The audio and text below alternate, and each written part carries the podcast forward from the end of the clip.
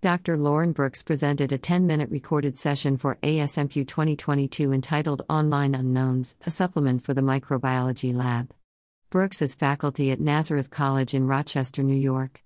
Their learning objectives were to revisit the unknown identification lab since it is often only performed once or twice in a semester.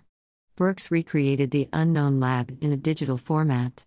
This allows Brooks to explore bacteria that they otherwise could not bring into a teaching lab.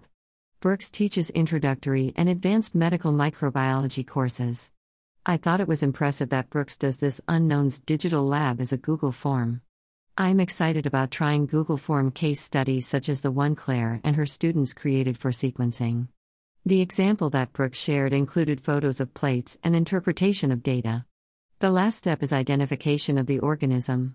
The form had 20 different sections, for example, one for catalase. Each section ends with a question with branched logic. Brooks wants to include more angles for photographs of the test results slash colonies, for example. Additionally, one challenge is how to do this with mixed cultures. Setting up the form correctly does seem like a challenge, though Brooks has a system now. Importantly, students can explore and receive automatic feedback. I wonder how I can use a system like this?